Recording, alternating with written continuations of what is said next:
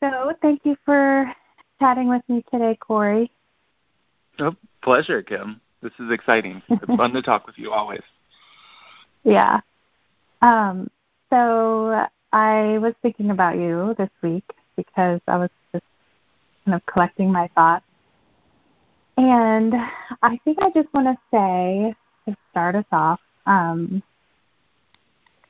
and hopefully this doesn't sound like too super spiritual or philosophical, but um, so one of the reasons why I think I have uh, a real high regard for you, and that I just really value your insight and your not necessarily so your um, just way of being in the world um, is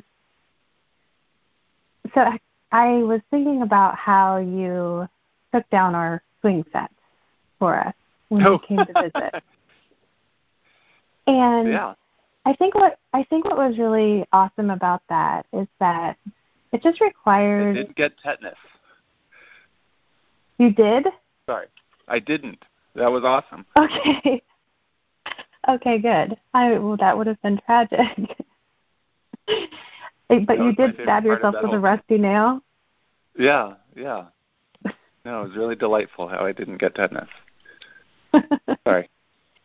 Well, it was such a surprise, but I think what really struck me about it is it requires like two things. It requires a real like thoughtfulness and a conscientiousness about others and it requires this this energy to tackle something and to take like your personal sphere of influence and to take action in that space and to use like what little time and energy we have because right don't those always seem like they're in little supply mm-hmm.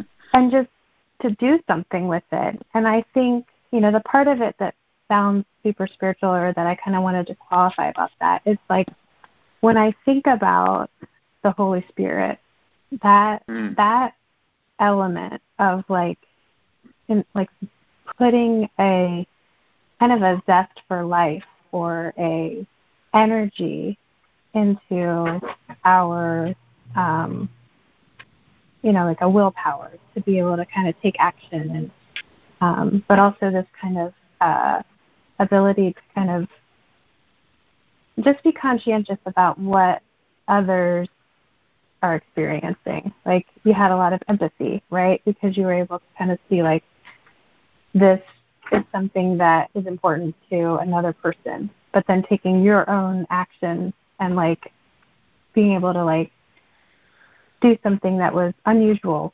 You know what I mean? Like sometimes I think we just go through the motions of like what's expected of us, but you took stuff mm-hmm. like you took action in a way that was like almost unconventional to like just tear down somebody else's swing set. So anyway, yeah. that I I so it's just a very simple thing. Um it's not like a you know heroic act, but no. I feel like it just reflects something profound in an ordinary life. So, and, I, and my hope in this conversation is just, you know, not hope this isn't like, uh, you know, calling you an ordinary person. It's, it's not offensive, but just talking to like ordinary people who live ordinary lives and understanding what is what is God doing in that person's life and how does this spiritual life look in the most ordinary of circumstances with the most ordinary of people. So um, yeah, so that's a glimpse for me into something about you that I I saw that was sort of like this supernatural thing happening in the ordinary. Um, but I want to hear. I would I would love to hear kind of more from your perspective of like when you think about you know your spiritual life, whatever that means, right? Um, mm-hmm. And I'm hoping that like we can kind of take this out of like a super like churchy kind of context and just talk about it like from the perspective of anybody who's like asking bigger questions about life. But like, mm-hmm. what does it mean for you? Like my my basic curiosity is like, what is it?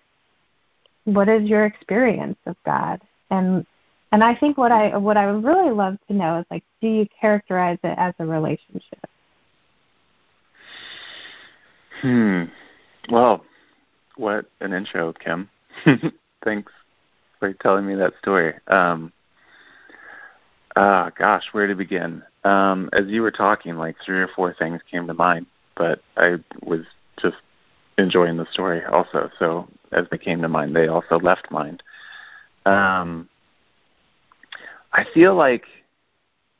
Have you heard of pleasure activism? Mm-mm.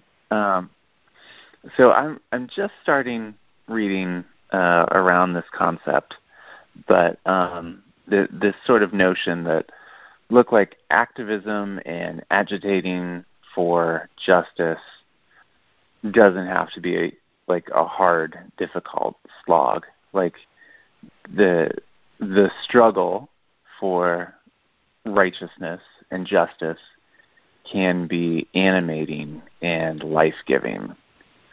Um, and not that tearing down your swing set was activism in the least, but like when I've been involved in stuff that matters, um, it's been delightful.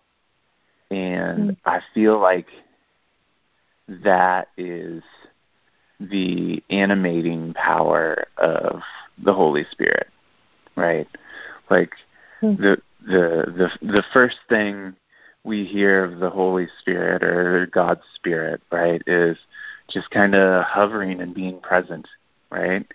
Um, and the next we hear of her, she's being blown into the humans, right, to animate them, to give them life, to have them do stuff, right? And as the Holy Spirit or God's Spirit is talked about in Scripture, it's uh, she, not it. That's not nice. Um, is animating God's people. It's like uh, causing people to do stuff or like doing stuff on her own, and it's just like God is, and certainly God's Spirit is about movement and doing stuff, and um, like I, I'd like to think of a relationship with God, but that I don't know. That's that's not really the metaphor um, that means most to me, but certainly it does to a lot of humans, and that's great. Um, but I'm I feel like what's really getting my attention and uh, helping me move forward, which is like my central thing with God, um, is like trying to follow the Spirit's leadership. Um, and so I, I don't know if that makes me into hierarchy or just like wanting to follow, but it, it's mm-hmm. following for me rather than like delving into a relationship. Mm-hmm. And that may reflect sort of a spiritual poverty, but uh, maybe it doesn't. I just get really excited about what God is doing and like the little tiny minuscule bit of it that I see, and uh, it's it's jazzy, right? It's fun. Mm-hmm. Um, I think. Was just uh, was just reflecting on this. Well, um, oh, go ahead. Sorry. Well, I was just going to say, I I hope that by my asking it in that way, that it doesn't come across like that's the norm. Like I'm, it's not a normative question of saying like, oh, no, the, I mean, yeah. Cool if it is the norm. Um, I, I, I, I have never been uh, one who feels compelled to live up to a norm or not. Um, you know, you you introduced me as an ordinary person, and I'd love for that to be true, but I don't know how true it is. I don't know. I just always feel weird.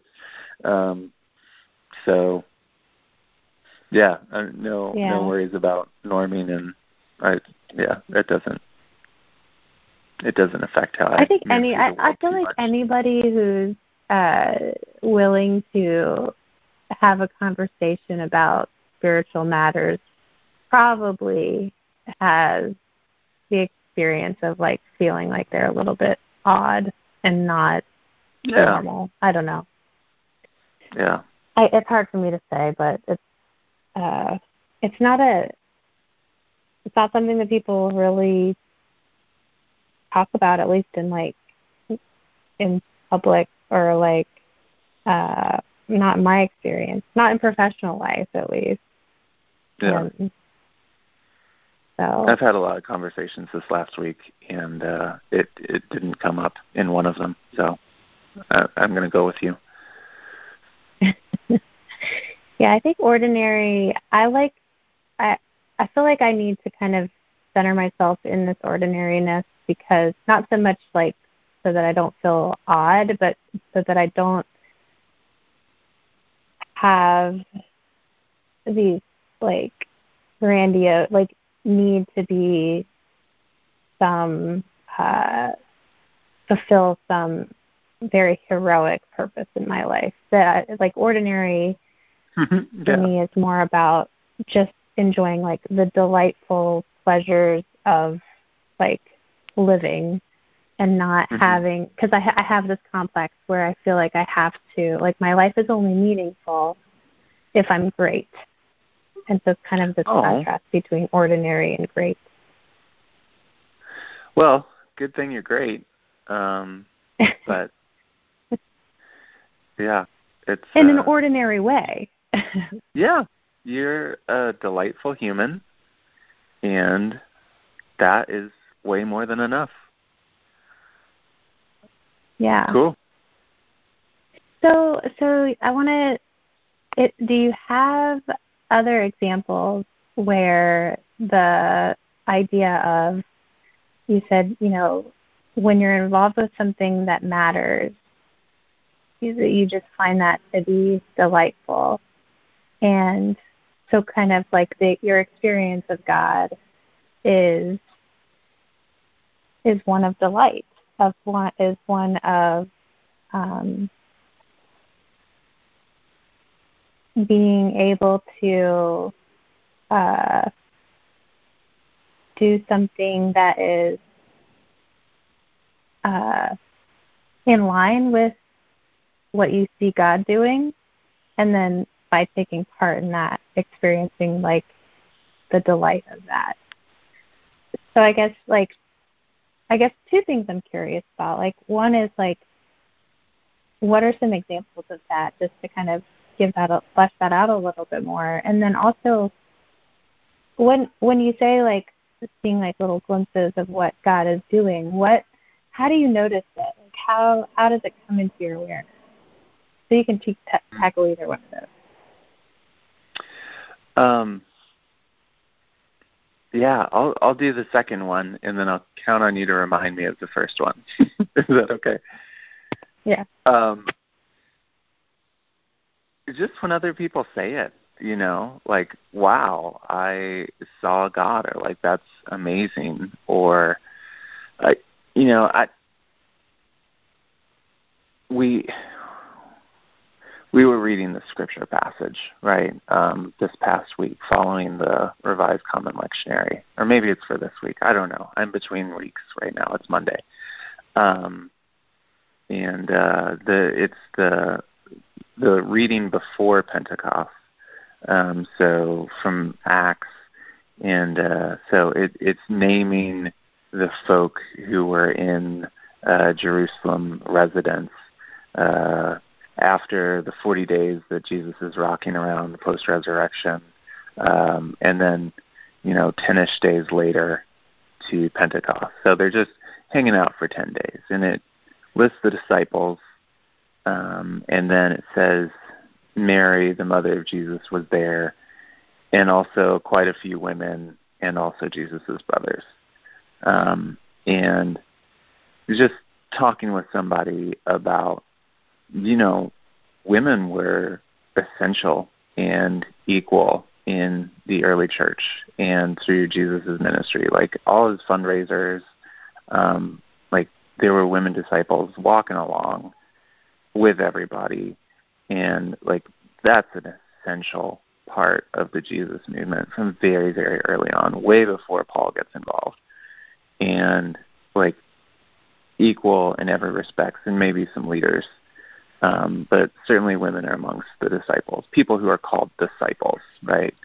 Um, and named as apostles, named as deacons, named as all that stuff, right? Um, and I was just talking with somebody, um, and she happened to be a woman, and it had never like occurred to her that there's like a huge biblical precedent um, in early, early, early Christianity uh, for women in in every role of leadership, right? And uh, you know, you could see it in her face and you could hear it in her voice that like just talking through scripture, God spoke to her and uh, called her into a thing. Um, and she's like, "Wow, I you know I heard God speak in that scripture." It's like, yeah, yeah, you did because that that's how scripture works a lot of times. Um, and so, I don't know. That's that's an example, right? Um, yeah. I just stuff like that. So I'm a professional Christian. So th- this is my work, right? Mm-hmm. Um, I teach and that. So you know, um, those are the kind of stories I see of like oh, the Holy Spirit's moving in somebody, just talking through some scripture. What was the first part of the question? I feel terrible that I can't remember that. No, that was actually that was actually I think kind of both because it's so the question is sort of like how do you first sort of like notice what uh or how does it come into your awareness like what God is doing mm-hmm. um and then the second one is sort of more like how how do you then participate in it and and have that experience of delight from it or just giving you know just having like an example of that but i feel like that's a really yeah. good example because it's um well first of all i you, you uh, touched on a, a like that's really close to my heart because oh. i feel like the uh, I, for me, in my kind of uh, relationship with God, I guess I will characterize it that way. Mm-hmm. The theme that I really feel like has been brought up is just that that like there's a misunderstanding among among many people about the role of women and mm-hmm. um and that you know that's kind of this area of justice that is um and I love how you characterize it as like the Holy Spirit is the one who is kind of moving it forward, is that kind of movement that's pushing it forward and we catch onto it, like we kind of grab grab onto the coattails of it. But that's, you know, a really great um example because it fits right into my worldview as far as like what okay. I would feel like the Holy Spirit wants to do is to yeah. change the way women understand themselves um, in their role in the church, or just you know just our general you know not just in the church. But I feel like the church is behind, like way behind, so far yeah, behind. and willfully like, so. Yeah, yeah. Yeah. That's a great can I example. You my, can I tell you my favorite story? Yes. This, this, this is my favorite story in all of Scripture. Um, so, God has freed the Israelites from slavery in Egypt um, and led them out with a mighty hand and an outstretched arm, or a mighty arm and outstretched hand. I can't remember right now. Um, and not just them, it needs to be said, but a whole mixed multitude of all kinds of non Israelite folk as well. um, Exodus 12:38. Um, and so there's this whole mass of Israelites and non-Israelites, and they're all leaving Egypt together because like there's been some stuff. Um, and then Pharaoh reconsiders. He thinks to himself, "What have I done?" And he goes and he pursues the Israelites. And so the Israelites are hemmed in by between the Sea of Reeds on the one side and the pursuing Egyptian army on the other side. And God is in a pillar in protecting the people. But Moses, in, in Mosaic leadership, and I do love Moses, um, says something very silly. Um, it's uh, uh, Exodus 14, 13, and 14, right? Um, so they're hemmed in, and Moses says, All right, stand still and be quiet and watch what God will do for you. Watch how God will deliver you. And that seems good, right? Like just, hey guys, let's just hang out. God has done all this stuff. God will continue doing stuff. And then God speaks. Uh, and this is Exodus 14:15. And God says, "Why are you telling the people to stand still? Move forward." Right?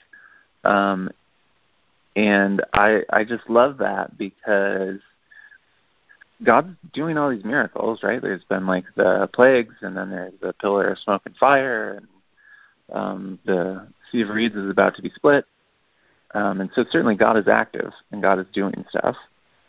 But human leadership, a lot of times, even in the midst of God doing all this crazy stuff, like that we know moves towards redemption, that we know moves towards freedom, that we know moves to like community with God, relationship with God, I'll say, says, all right, hold up, this is far enough, right? Let, us just stop here and see what else God is going to do.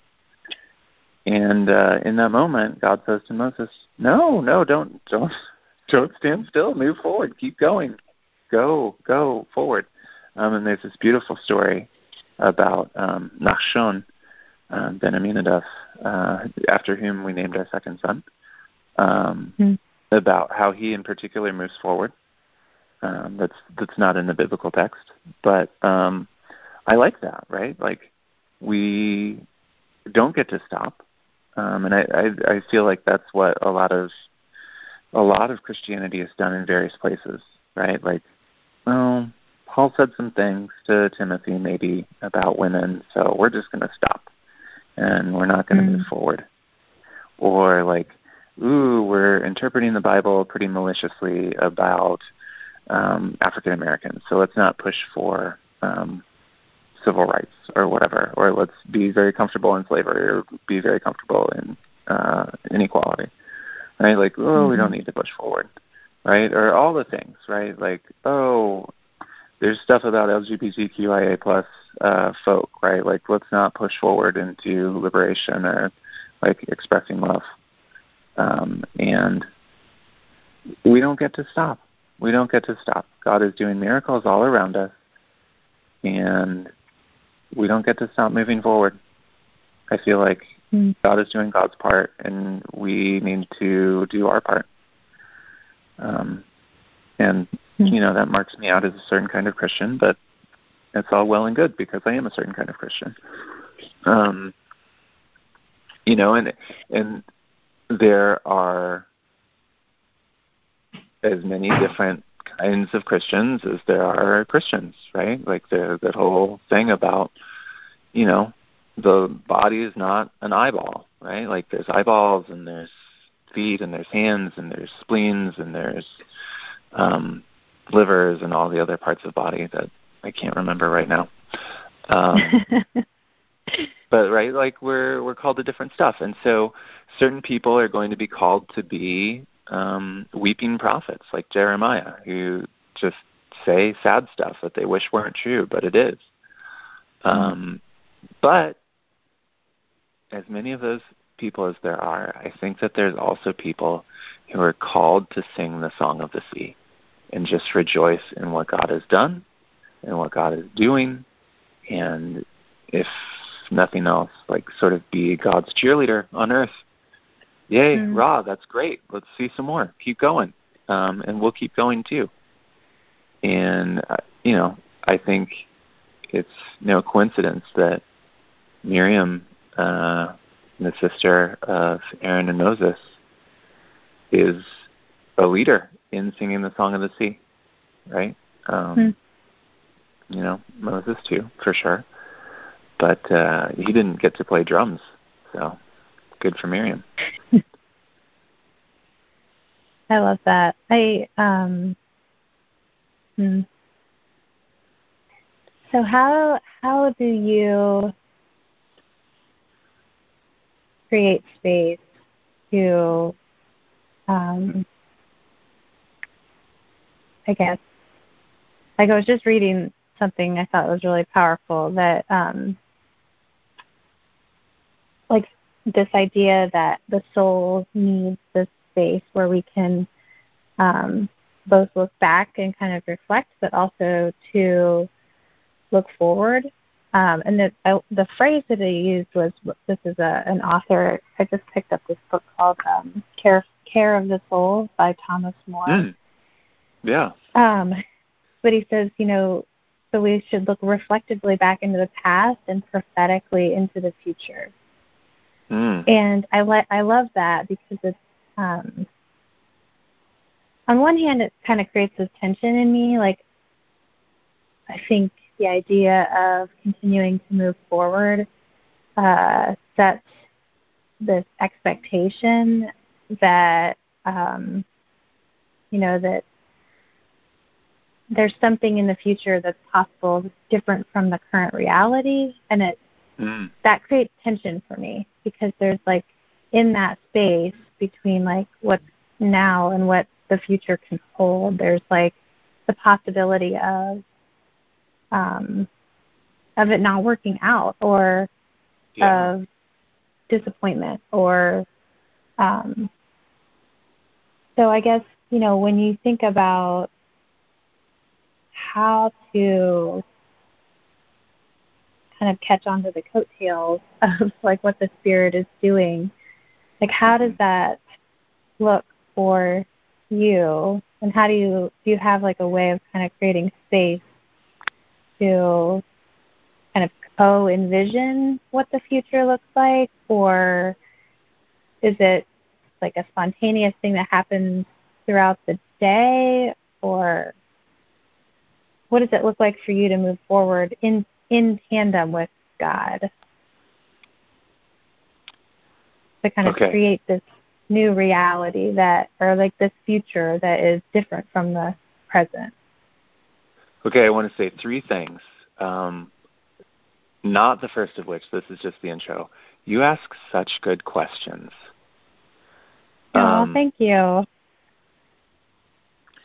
So, the first thing is about space. And you're using space as non geographic, right? Like, how do you create space within your life? But yeah. Um, my background is in anthropology of religion, and I think that I will choose to take your question a different way, if that's okay. And yeah, I have been um, facilitating a series of conversations in the last several weeks um, as folks are um, away from their congregations uh, due to concerns for neighbor about not getting each other sick about um, space and curating holy space. And how do you, um, if you're so inclined, watch church on the same screen that you watch, um, well, in our case, Daniel Tiger and Dinosaur Train. Um, right? It just doesn't feel right to me. And, you know, this is my own particular sensibility. It like but, almost um, needs to be two different spaces. Like this is It needs the, to be two different spaces. And the whole point of um, church buildings is that they are other, right? That they are weird. They're distinct from um, our normal life. And you go there and it's like set apart. It is uh, holy by definition. It's just other. Um, like that's that's all holy means is just strange or weird or other. Um, from the Hebrew root. It's just like that which is different, like profoundly different.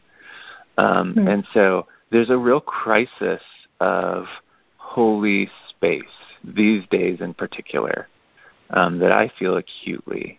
And so when you ask about making space um, to meet with or discern God, I think that's a profoundly important question at this very moment in history where we have always, as humans, um, curated and maybe even created holy space, right? Like sometimes Moses or Jacob or whomever happens upon it and they're like, oh, God said this is holy space. Okay, whatever. I'm going to do a thing about that.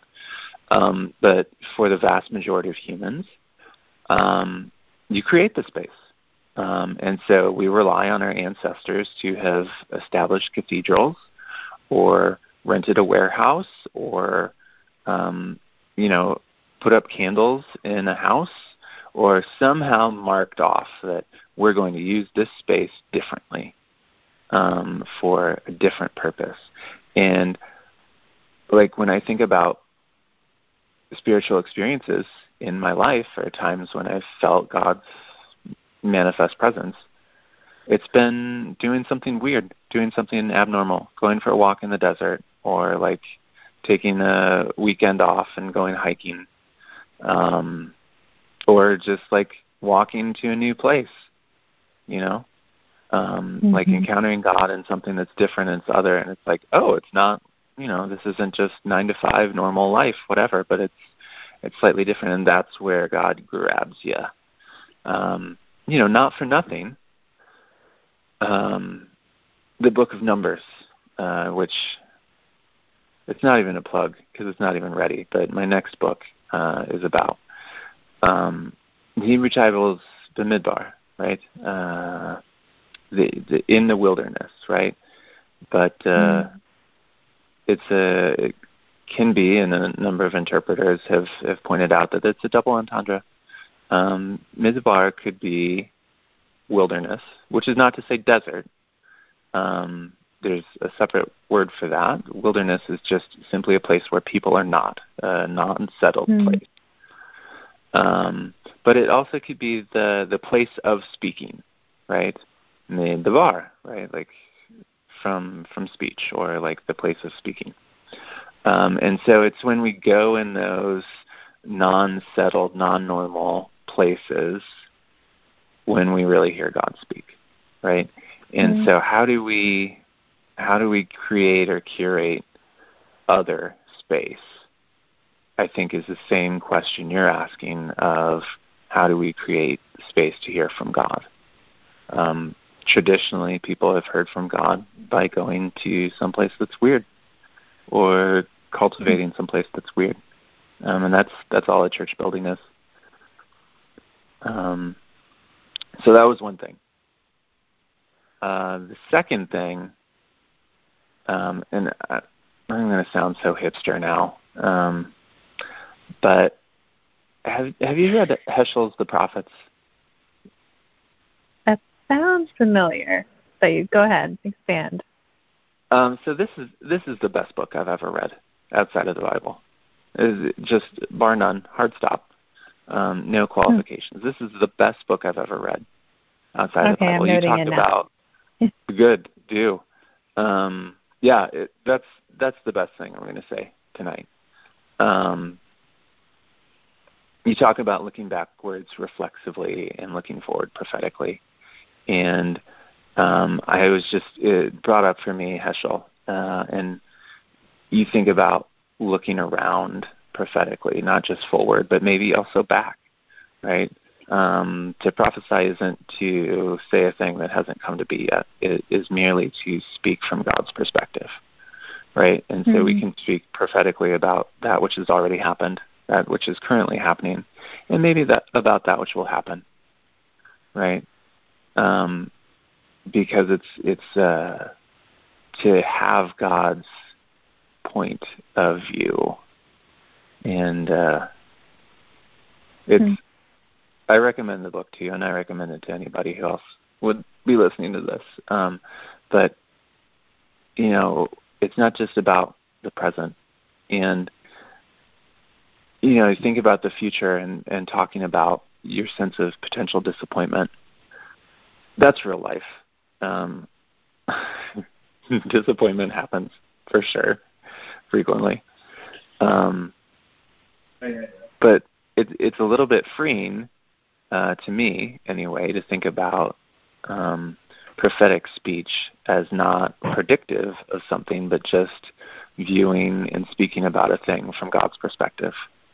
Um, and if if one has ever read the prophets, um, any of the biblical prophets or any other prophet, um, any kind of prophetic speech, it's most often colored with disappointment, right?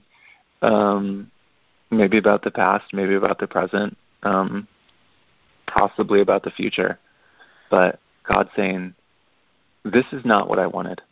This is not what I wanted. And mm it's not what I expected. And, uh, you know, a couple places in Jeremiah, right? Like, I couldn't even imagine that you guys would do this to each other, right? Like, it never even entered God's mind, God says. Mm that humans would do that kind of like particularly nasty stuff, like preying on children, for instance. Um, like it never entered my mind that you would do this. Um, mm. And so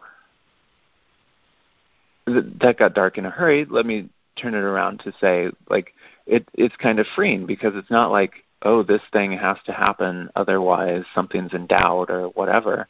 But to say, like, no, we can just look around and say, that's that's not as good as it should be. Um, and you know, where neighbors are not loved, where um, foreigners and orphans and the unmarried are mistreated and not lifted up with special regard, that's disappointing. And God hopes for a better present and a better future and a better past, right? And because God hopes for it, we can hope for it and not sort of the dismal um, pie in the sky, I hope someday. But uh, uh, as, as one of my uh, colleagues says, not pie in the sky, but chicken in the kitchen, right? Make it happen. Hmm. Um, and yeah, I think I where, really there's, like, where there's hope, there's a way. Yeah, go. Yeah, I I like that uh, idea that you know it's kind of the.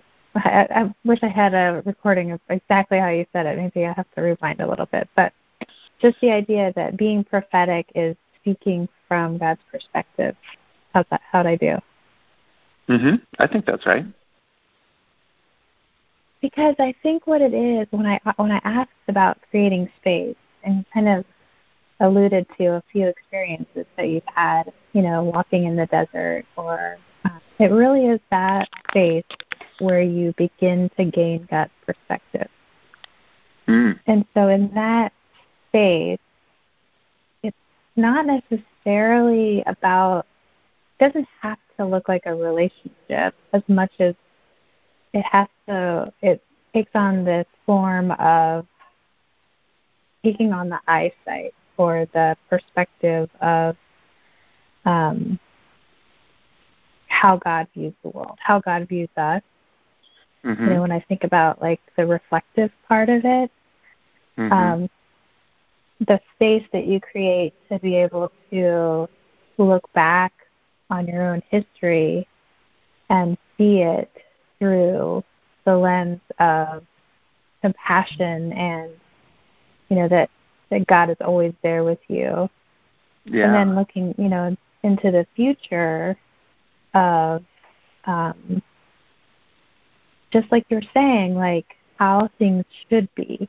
You know, God takes on this perspective of the world um, where things are broken, obviously, in so many ways. Um, mm-hmm. You know, the thing I've been kind of the injustice that I feel like I've been more in tune with these last few, you know, this period of my life um, really relates to incarceration, mm-hmm. mass incarceration, um, especially like just how it reflects this ongoing systemic racism. Mm-hmm.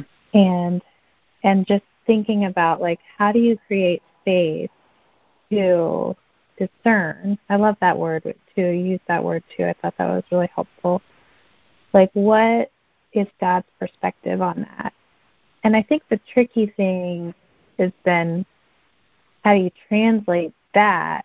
Like, okay, now I have God's perspective on this, which is that, you know, we have totally, uh, you know, dehumanized entire populations, you know, mm-hmm. huge numbers of people.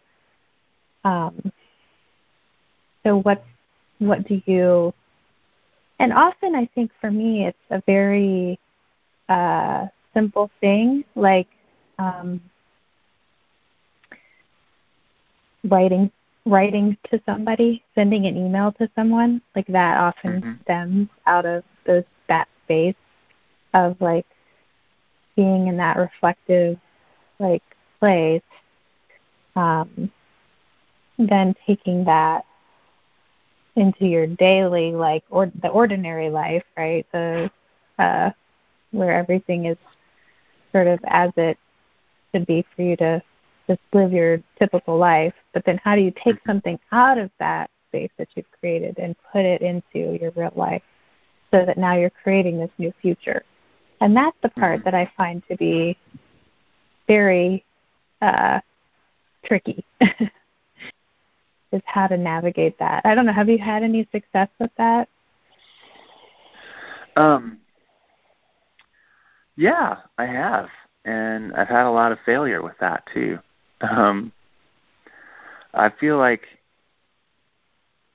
if this doesn't get at what you want, then please delete this segment and ask again. um, I feel like I've been doing a lot of thinking about the Great Commission to go and make disciples of all nations baptizing in the name of the Father, the Son, and Holy Spirit, and teaching them to obey all my commandments. Right? And that's as best as I remember it. I don't have a Bible in front of me. And I came up thinking, oh, just like teach people to believe in Jesus and stuff. That's not there. That's not there. That's not what it says.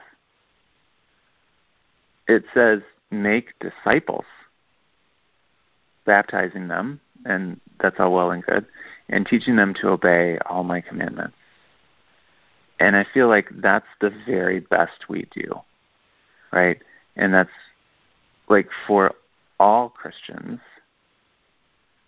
and for all people who follow God. Um, the best we do is make disciples, which is to say, help people to care about the stuff that God has helped us to care about and move forward together. Right? Like if every person who cared about the evil of mass incarceration could help three or four, you don't have to have 12, that's a lot, but help three or four people learn about it, learn about um, just ways to stubbornly fight for the humanity of people who have become uh, just numbers in a system, but to witness to the beloved child of God who is placed in a cell. Um, then the multiplication adds up very, very quickly. Right? I want to substitute yeah. the word cage for cell. I feel like we've started to use the word cell because it has this like nicer ring to it, but just to say cage because effectively yeah. that's what it is. Yeah. Sorry, go ahead. for sure. Um, no, Kim, I'm going to say cell, and I'll tell you why because animals are put in cages, and that's a human in a cell. Mm. And I'm I'm thinking back to the monastic tradition of the medieval ages of people being placed, whether they wanted to or not. Uh, and certainly there's questions about that. But like people were placed into cells, but they were people, and God encountered them there. And mm. human community learned from people who were in cells, who couldn't leave. You know, even if they changed their mind or wanted to, right?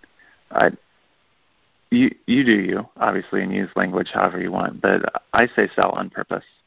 Um, hmm. um, it yeah, I like that. It is a more comfortable like word.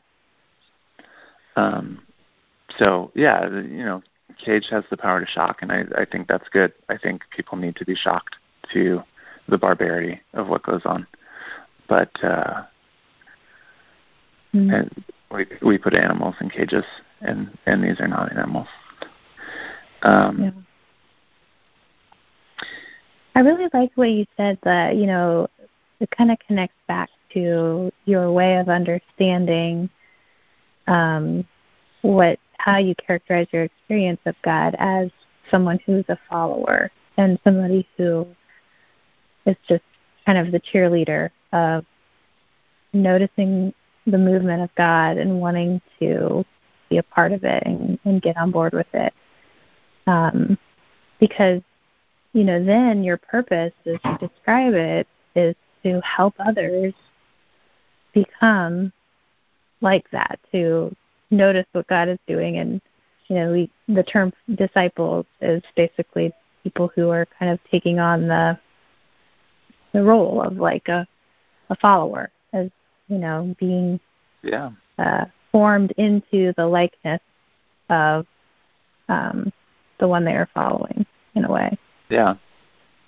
I think humans do their best when we're simultaneously um, disciples.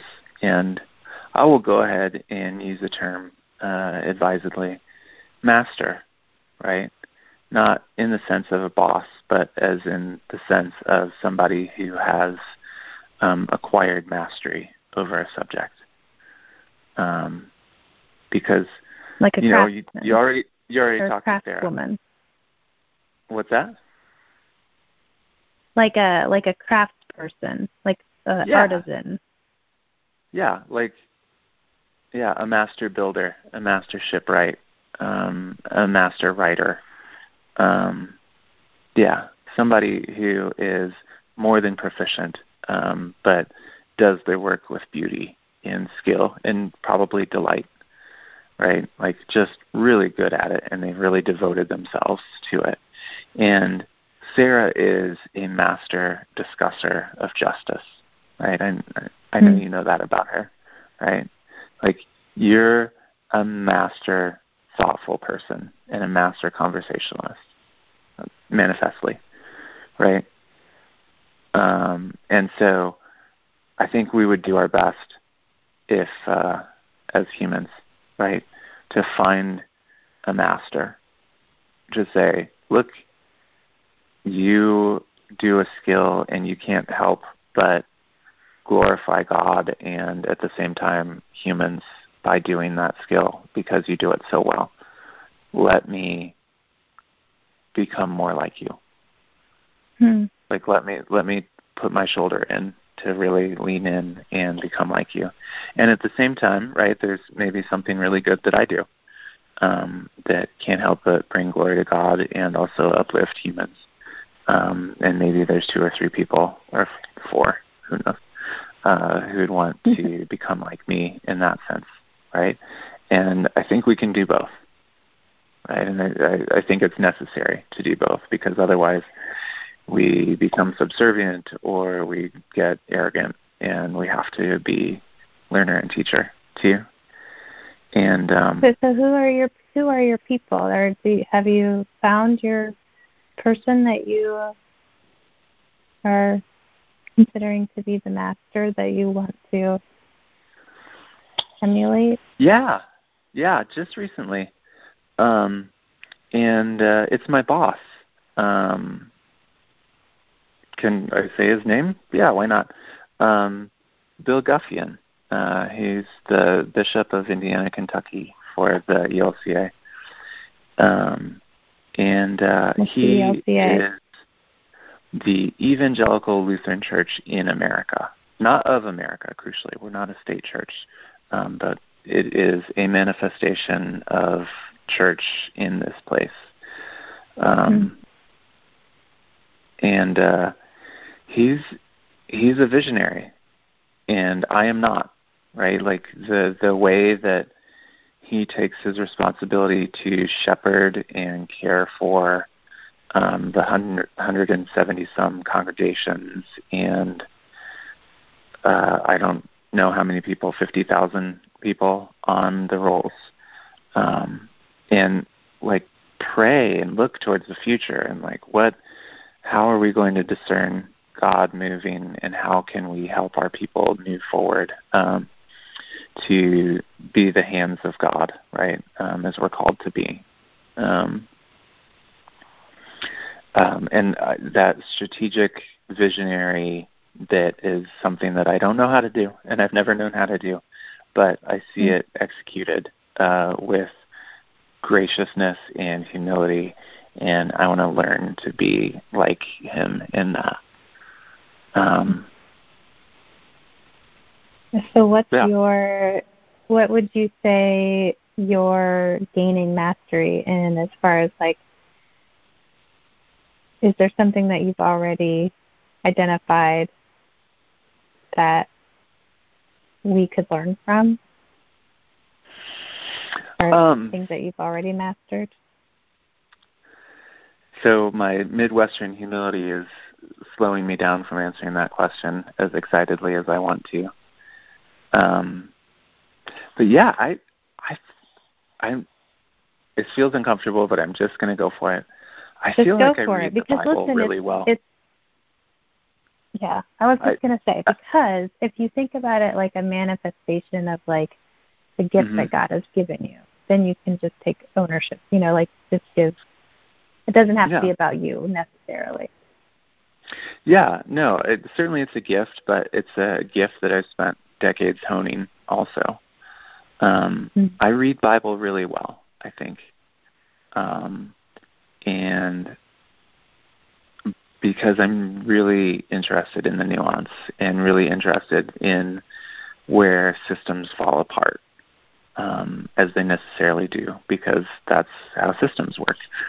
Um, and you know, to to sort of trace throughout Scripture the God who is just crazy about wanting to be intimate with a people.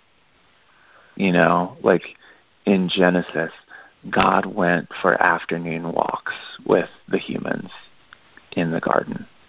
Right? Like that's a lovely picture of God.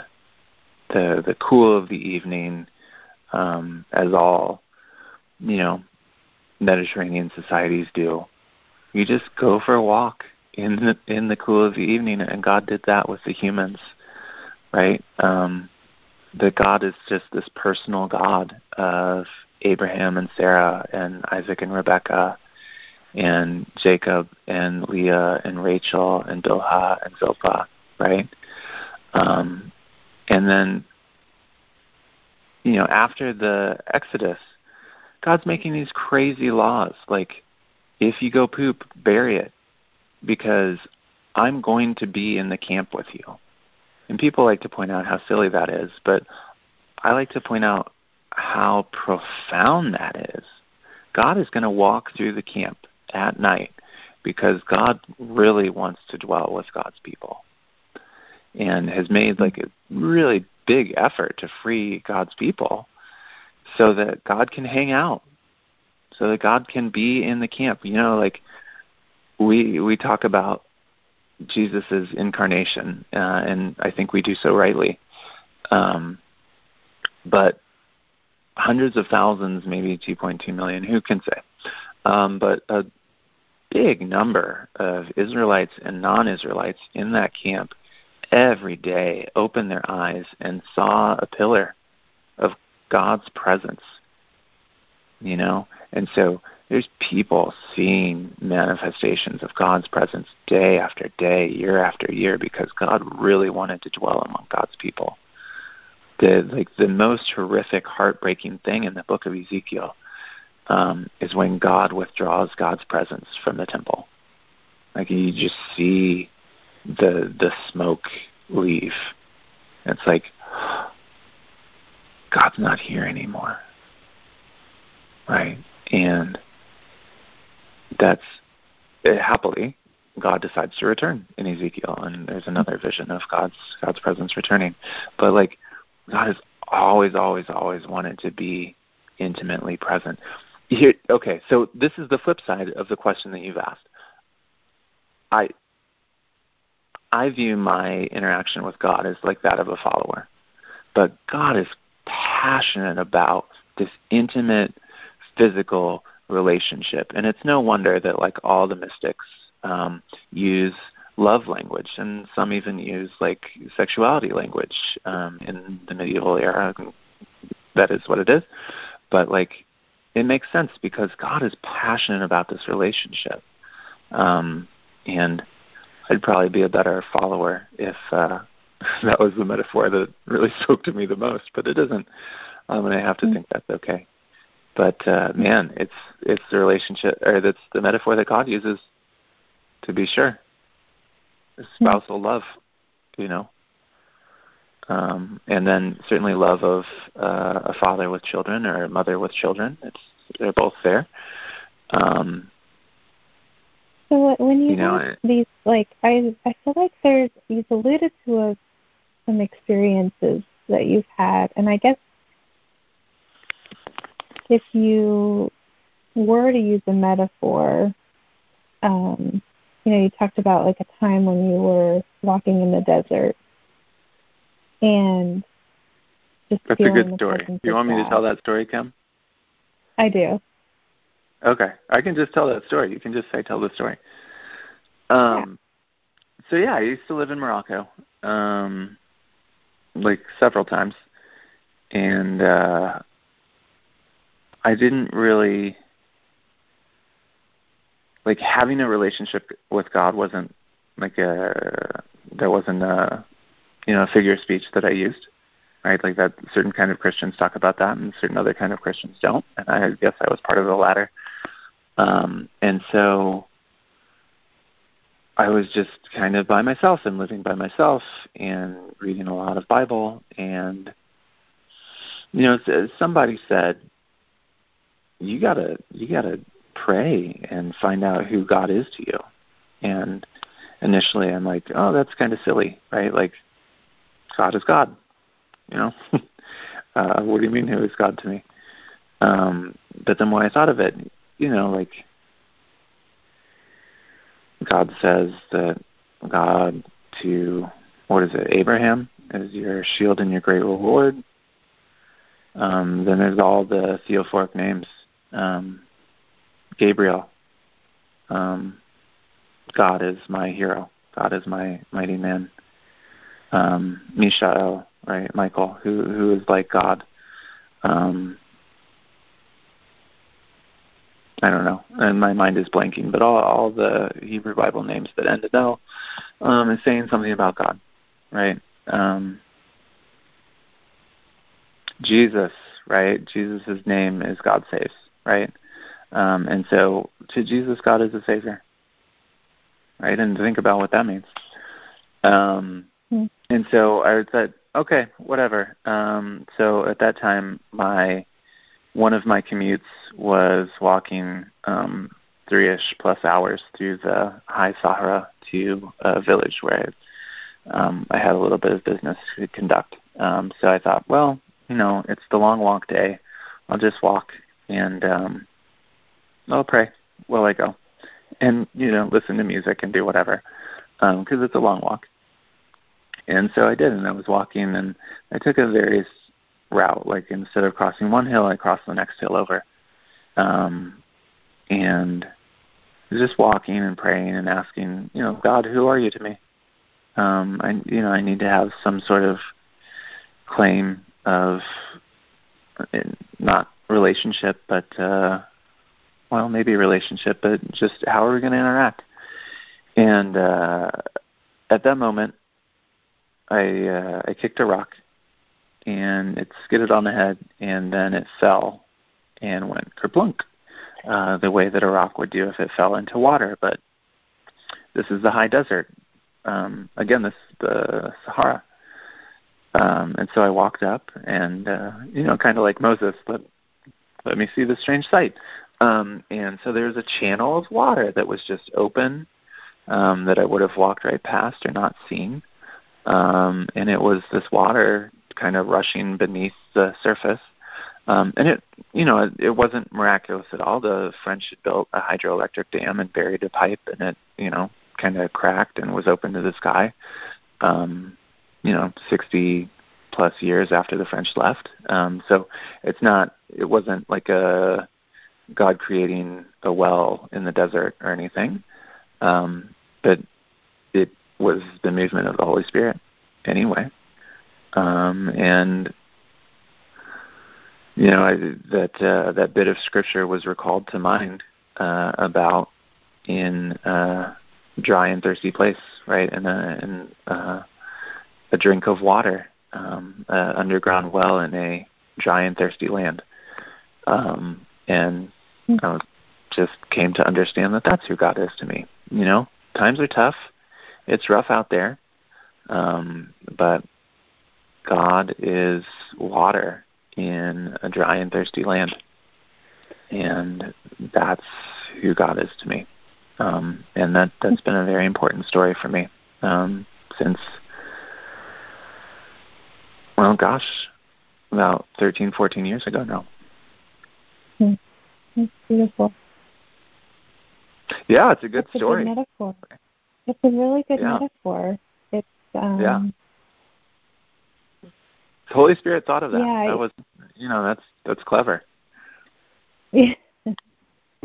yeah, I think that it it reminds me of um, you know, Sarah and I will both kind of uh, have have similar kinds of experiences where it's these um, so the kinds of experiences where you know that God has put something in your path or, you know, arranged events or, you know, caused this, you know, coincidence or series of events happen in such a way that it just so deeply affects you in your sense of being known. And mm-hmm. that that's the um, I think one of the key uh, that's those are like the touch points for me to kind of come back to, and um, yeah, so that's, that's a really a lovely image. I like that. Me too. Yeah. Um, I wanted to uh, just be, you know, cognizant of the time. So, um, yeah, this has just been really, really rich. I totally, um, yeah, I feel like we got the benefit of this ma- biblical mastery. You're, um, you gave us probably at least four to six references of different like stories in the Bible that are just really relevant and helpful. So thank you yeah. for your studies. Sure. And oh, pleasure. And just yeah, taking the time to to me. It's really great to talk with you, Kim. And again, you're like the best conversationalist. Thanks for really well, thoughtful and kind questions.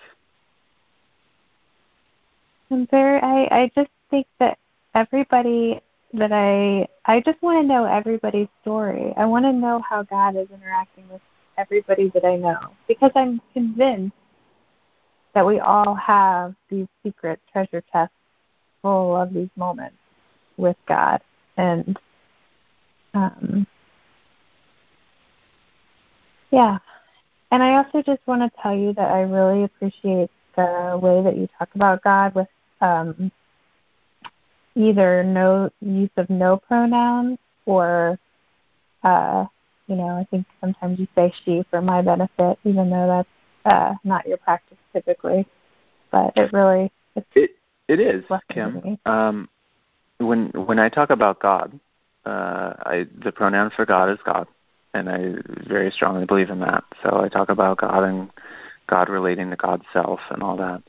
Um, and for Jesus, I use masculine pronouns, and for the Holy Spirit, I use feminine pronouns. Um, and that's oh. just reflecting Scripture, right? Um, in Hebrew, Spirit is feminine, um, and in Greek, it's uh, gender neuter, uh, so neither masculine nor feminine. So if Greek doesn't want to come down on one side or the other, then I'd go with Hebrew, and I would go with Hebrew anyway, because who cares about Greek? Um, so I just I I use the gender that's there, um, and certainly, what is it? Genesis one twenty seven, shot in the dark. God creates humans in the image of God, male and female. God created them, right? And so the image of God is male and female. So if you use, to me, this is just my own thing, but if you use gendered pronouns for God one way or another, you're denying part of the image of God. That's what I think, mm-hmm. right? And so, better to let God be weird uh, and to have God as God's own pronoun. Um, and that that's just my own practice. But for the Holy Spirit, I will always use she and her because that's what the text does. That's so refreshing. I love that. Oh, well, good. I just that's just Bible. I that's just yeah, that's my own practice but it, it's a lot of people do it. I I think there might be rules in my denomination about like that's what you're supposed to do. I don't know, but that's what I do. Yeah, I was really struck when you said that that you're uh, that in order to um, become a, a leader in your church denomination, you have to agree to not use only he. Right? Did I say that right? Um, I, I like I said, I don't exactly know, um, but you have to express a commitment to gender neutral language or gender inclusive language, huh. um, not gender neutral. Gender inclusive. Um, so we, you know, if if God is in the business of including everybody, uh, how dare we do otherwise? You know, so mm. just makes sense. Seems so progressive for a. I I just I guess I don't know much about your denomination, but it seems like a very progressive stance? We're, or is that we're pretty old? progressive. Is that really old fashioned? Uh, I think it's both. Uh, you know, it, it it can be both. The wisdom of the ages leading us into a brave new future. How about that? Good. But not a brave new world. It needs to be said. Um, I, I I need to read that because you know that's a very common reference, and I have these like big gaps in my literature that I should I should fill slowly but surely. I'm gonna get that prophets book. Is it prophets like you. plural? Uh, yeah, yeah. I'm I'm looking at it across the room. I gave it to Sarah to read for like the eighth time in our marriage, um, and so she's a couple pages in now, I think. that doesn't surprise me. yeah, she's, you know, got a lot that's going on, um, and so I, I'm just gratified that she's approaching it. We'll she's see what comes of it. Down. yeah. All right, Corey. Well, I'm going to sign off. Um, and I hope that, you know, maybe we can do this again sometime. Yeah, this was really fun. Can I can I interview you next time? Oh. yeah. I, I want to you have mastery of questions, um, and so I would like to learn from you. I could become your follower. Okay. That sounds like a plan. cool. Well, thanks so much, Kim. It was really fun talking with you. Thanks. You too. I'll talk to you again later. Okay. Bye. Bye.